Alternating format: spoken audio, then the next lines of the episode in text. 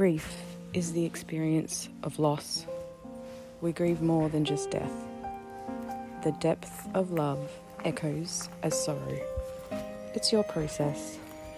Allow it to unfold and heal within you without conditions or judgment. Healing grief, presence, touch, and words. Words that carry a message of compassion and support. A message that creates room in your heart for peace. A stillness that withstands the season of your grief. Loss is inherent to life's impermanence, leaving no heart untouched by the ache of words unsaid, smiles unseen, and moments that can no longer be shared. There falls no shadow where there shines no light.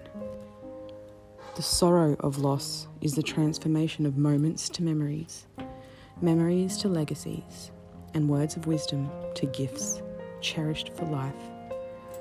Gifts that become part of who you are as an eternally present connection that transcends time and space.